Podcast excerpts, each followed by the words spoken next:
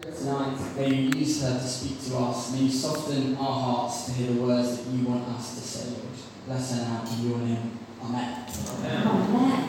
Thank you, Ben. Thanks, Hannah. Thank you, Connor. Cheers.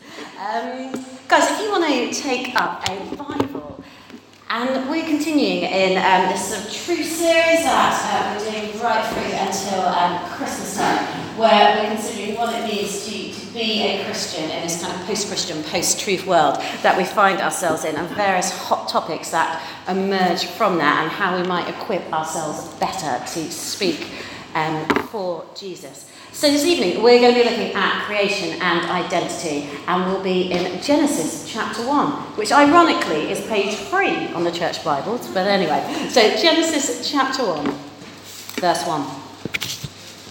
Let's turn to that.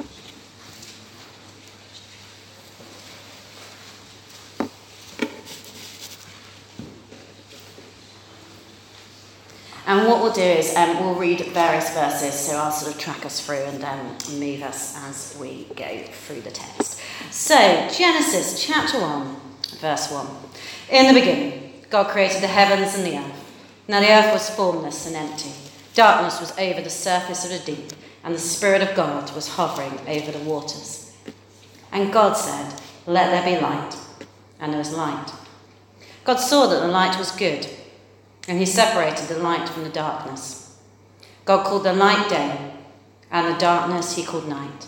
And there was evening, and there was morning that first day. And then we see that God creates fish and animals and leopards and zebras. Apparently, I'm dressed like a zebra this evening. So there we go. Um, Charles. Um, I'm moving down to verse 26 verse 26.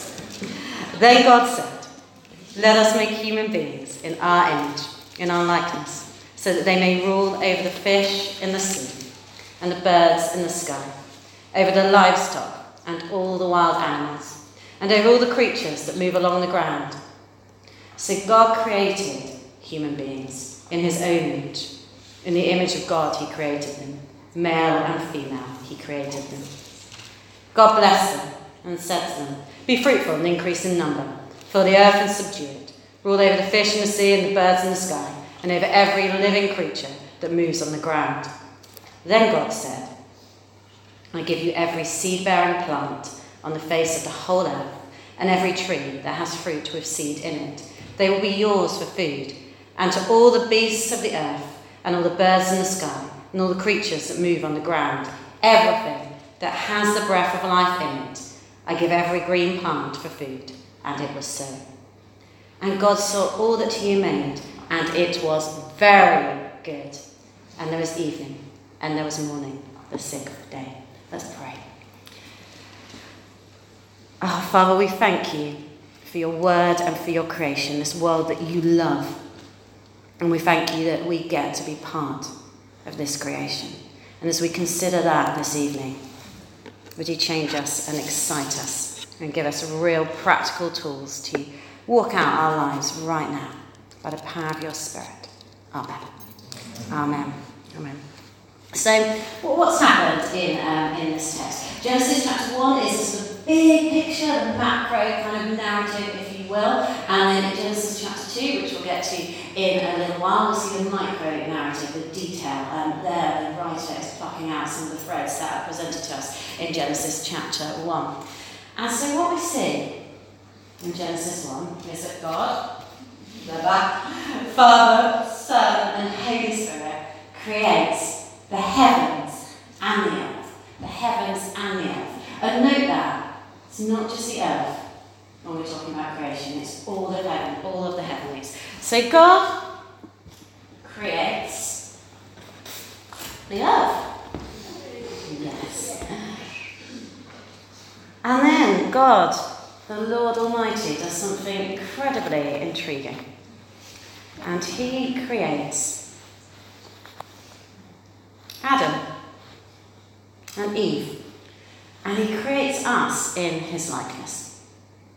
And because we're made in the likeness of God, this God who is free in one, who is always in community, always in relationship, always giving out, always creative.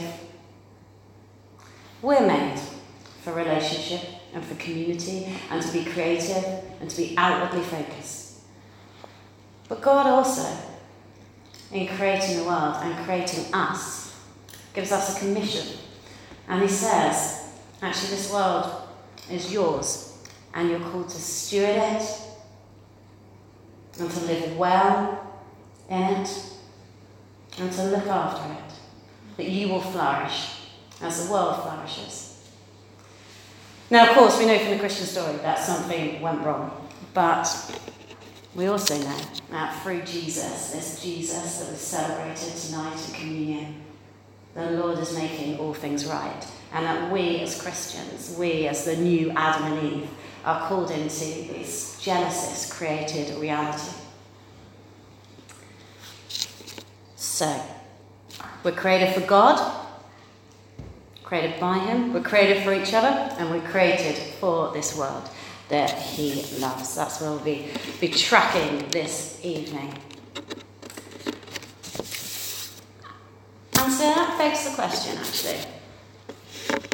Right at the beginning, who am I? Who am I? What does Genesis 1 tell us about who we are? Well, it tells us two things. Verse 27. We're created, some creative beings, but we're image bearers. We bear the image of God. There's huge dignity over us. We're not God, but we're made in His image. And what does it mean to be a created being, created by God? Well, it's two things. We're created from dust, and our humanity is of incredible importance because God makes us as human beings, and we cannot forget that. We cannot celebrate that enough. So, dust. If you flip over to Genesis chapter 2, verse 7, how does God create Adam? Then the Lord God, Genesis chapter 2, verse 7, then the Lord God formed a man from the dust of the ground and breathed into his nostrils the breath of life, and the man became a living being. See, the way that God creates us, created Adam, the first human being, is from the earth, from creation itself. And somehow, that binds us to creation. We are part of this world. And Richard Bauckham, who's an amazing um, New Testament normally um, theologian, but he does a load of stuff on ecology and the environment and things, and he says, Our bodies are our solidarity with the rest of creation. Our bodies are our solidarity with the rest of creation. Actually, we're made from the dust of this earth that, that we walk around and that we live in. Our bodies, the way the Lord has made us, are part of this world, and we're called to take this world seriously. But we also, we're distinct from the creation, aren't we? And so our humanity is of incredible importance because again and again in Scripture, God just affirms our humanity. Yes, our flesh is fallen after Genesis chapter 3, but He loves the way that He has made us. And so our humanity is affirmed in creation, the fact that He makes man and woman as human beings in His image. And then our humanity is affirmed in Jesus Christ, God Himself, taking on flesh, being fully, fully human.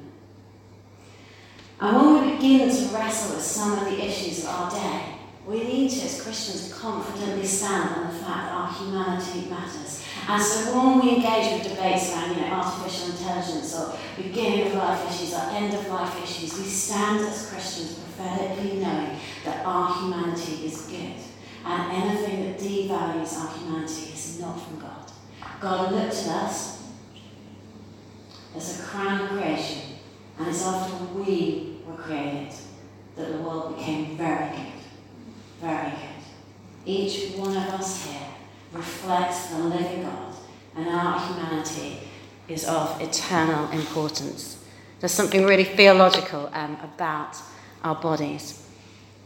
Jamie K. Smith, who's this great um, theologian from across the pond, just says that actually the point of our bodies is the sanctification of the ordinary. The sanctification of the ordinary. God picks up the dust of the earth and he makes us out of it. He takes something ordinary and he makes something extraordinary. So hold on to your humanity in all its fullness. God loves it. So we're created beings, but we're also image bearers. Image bearers. That second bit of verse 27. So God created humankind in his own image. In the image of God, he created them. Male and female, he created them. What on earth does that actually mean? You know, we often, I often speak about us being image bearers. What, what does that mean? That could be just like a bit of a kind of throwaway theological sentence. And I think with John Piper here, he just says, images are made to image. Images are made to image. And so we're made in the image of God, and therefore we are made to image Him on this earth. As John um, Mark Comer says, we were put on earth to make visible the invisible God, to show the world what God is like. God's creative decision was to make us, human beings, to reveal Himself, the Creator, to this world. And now, in this sort of New Testament period that we find ourselves in as a church, to reveal to those around us who don't know Jesus who God is. We're put on this earth, you're put on this earth, to reveal to other people and to the world who God is and what his eternal purposes are. And that means that our lives really, really matter. And so the first question we have to consider this evening is just to take a step back before the Lord and think, how is my imaging? Actually, what am I showing of God in my life? What does my Wednesday afternoon or my Saturday night look like? How am I imaging God? Hello, Angus.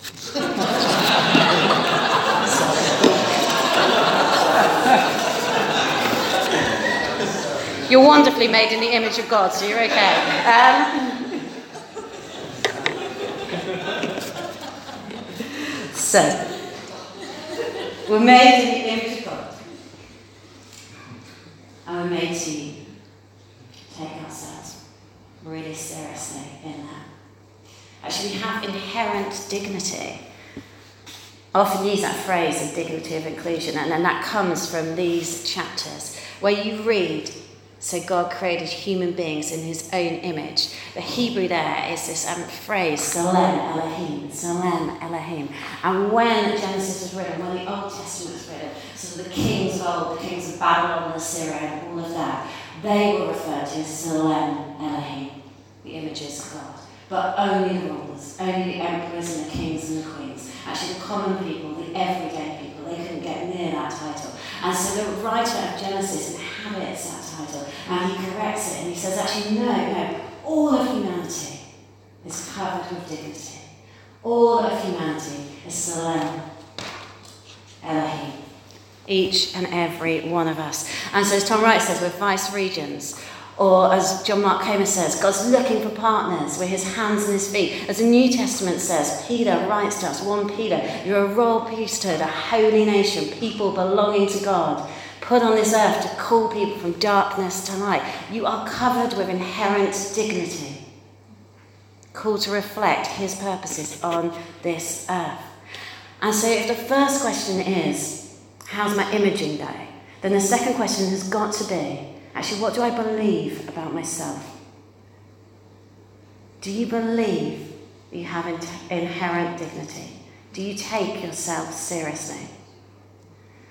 When I um, came back to faith years ago, um, lots of reasons I sort of shifted my lifestyle was that I fell in love with Jesus, I love Scripture, um, the Holy Spirit did something extraordinary in me. But I also came to realise that actually I was covered with dignity and I wanted to take myself seriously. And that my behaviour needed to change and come in line with Scripture. Because I was a daughter of the King, called by name and it's time to take myself seriously. God takes you seriously. So we need to take ourselves seriously. Our world um, doesn't always give us much self worth. Jesus Christ piles self worth on you. Hold on to that. And then as we find out who we are in Jesus. How we're we doing with other people? Because it's all of humanity who are Tselem Elohim. There's no ordinary person on the face of this earth. We're all extraordinary, made in the image of God. And I often find that um, when I meet people who are very different to me, I can take that kind of step back and say, okay, you might be really, really different to me, and I'm kind of trying to understand your sort of cultural differences and all of that, but, but I get this. You're an image bearer, and you're full of God. But the person who is hardest to really Tselem Elohim over is that one person, and we'll all have that one person who's just really, really irritating in our lives, and who we just want to strangle sometimes. And sometimes the spiritual discipline is to look at them and say, okay, God, what are you doing with this person in my life? What are you challenging me to? To look at them and know that they're an image bearer, that they're equal before God, as you are, as everyone is. C.S. Lewis um, unpacked all of this stuff so well when he writes this There are no ordinary people you have never taught to a mere mortal. Nations, cultures, arts, civilizations, these are mortal. And their life is to ours as of the life of a gnat. But it is immortals whom we joke with, work with, marry, are friends with, snub, and exploit. This does not mean that we are to be perpetually solemn. We must play, but our merriment must be of that kind which exists between people who have from the outset taken each other seriously. Who have from the outset taken each other seriously. And so, just as we are challenged to take ourselves seriously as image bearers, we are challenged to take each other seriously as image bearers. And that challenge is hugely for each and every one of us because we're the church. We're the people right now who know Jesus Christ. We're the people right now who are called into this reality. And if we don't walk it, the world is not going to be able to. So we image God, reflect on that, and what that means. Take ourselves seriously, and we take other people seriously. Which moves us on to Genesis chapter 2, the detail. And what am I created for? And then Tim's going to unpack this uh, in sort of fuller fashion next week as he looks at of purpose and work and rest and things. But the second part of Genesis, Genesis chapter 2, pulls out the strands of Genesis 1. And it shows us that we are created for God, created for each other, and we're created for this world. And that's how we get really, really active that we're only going to understand what it means to image Him if we understand our relationship with Him, with each other, and with the world. So, Genesis 3, 8, actually, sorry, moving to chapter 3. Genesis 3, 8. Um, it's here that we glimpse. Admittedly, it's around the whole scenario of the fall. But Genesis 3, 8. Then the man and his wife heard the sound of the Lord God as he was walking in the garden in the cool of the day. Here we see that in Eden we were face to face with God, that somehow God would walk and talk in the garden with Adam and Eve, with humankind. And so we're made for that level of intimacy where we walk and we talk with Him. And we do that through Jesus. So the simple challenge is just get to know Jesus. You get to know Jesus, you get to know God and then you can image him. I love Colossians, Colossians 1:15. The Son, Jesus, is the image of the invisible God. Or Jesus, and talking to Philip in the Gospel of John, Jesus just says, Anyone who has seen me has seen the Father. We get to know Jesus. Get to know Jesus. And then we know who we're imaging. He's a perfect human being. Created for God. And then created for each other. Chapter 2 verse 18. Admittedly, this is in the context of Adam and Eve and the marriage, that first marriage, but there's a much, much wider principle where in 2.18, God says, It is not good for the man to be alone. It's not good for man or woman to be alone. And why is that? Why do we need each other? Well, the most fundamental thing is back to the Trinity, the fact that we are made in the image of Father, Son, and Holy Spirit. And if God is fully, fully relational, always, always one, but always, always never alone, because the Father loves the Son, and the Son loves the Spirit, and the Spirit loves the Son, Spirit loves the Father, you know, and they are eternally somehow in conversation and walking out the purposes of the heavenlies and the earth together.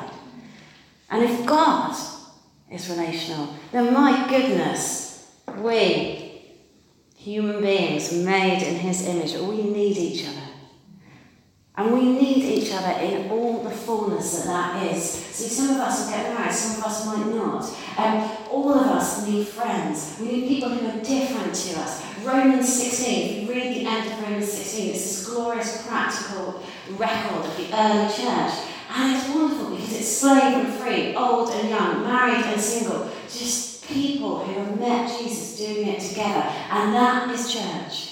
Church is not a bunch of people who look exactly the same sitting in a room together. Church is the whole company of earth, every tribe and tongue and language, as it says in Revelation, coming together under the King. We're made for each other, we're made for community. And community is such a buzzword in our culture. Um, we're in PCC, and Emmy Trowbridge, who goes to the morning service, was sort of saying community is such a buzzword where I work, but they don't know what it means. We talk community all the time. There's an actual reality to it. We've got a reality, guys. We've got a reality. That's the best thing to invite people into. So made for God, made for each other. And then we're made for this world. And the thing about creation is, creation is the world, is not divine, but it does reflect something of God.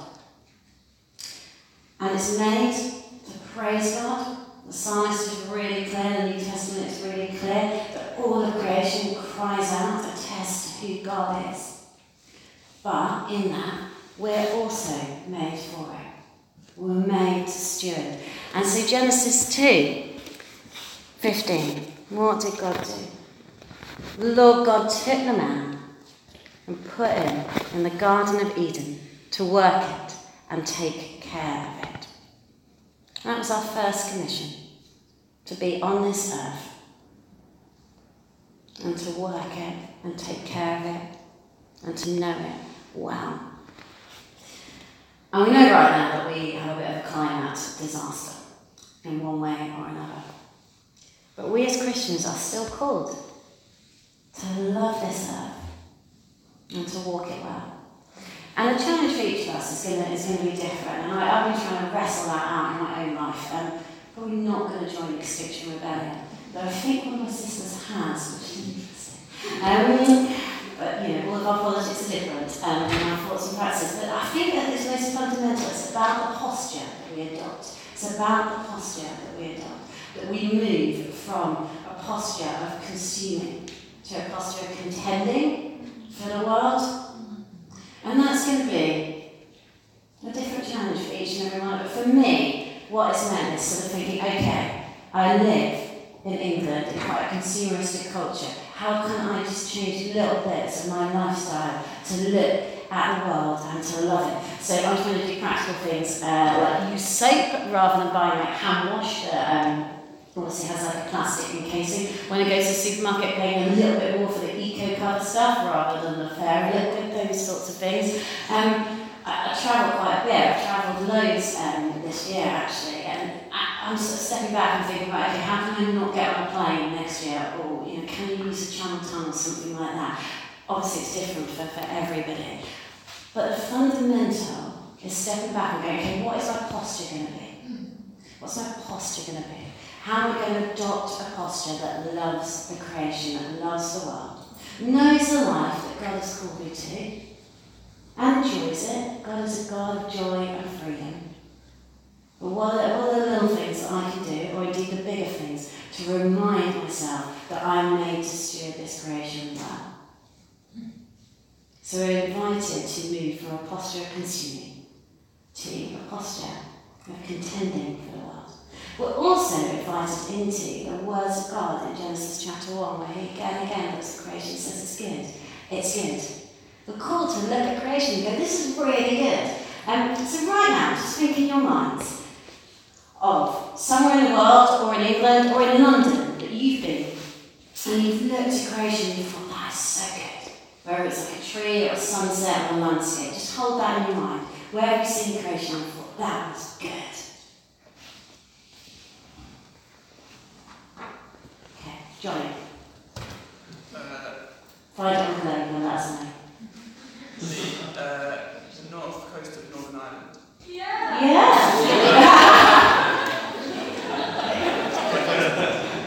And it was good, yes? What's good? Great, partake in God's goodness. Chuck it to someone else. Um, Janine. Okay. Um, I actually didn't think of one, but uh, Germany, Ooh, forest. great. It was good. It was very good. Very good. Okay. Final person, chuck it over. Uh, the view from my flat over Barnes Common. Yes, it was good. Great. See, we've partaken in goodness. Go on, It. Tend to catch like a girl, but anyway, there we go. So, we partake in God's good, good earth because He loves it.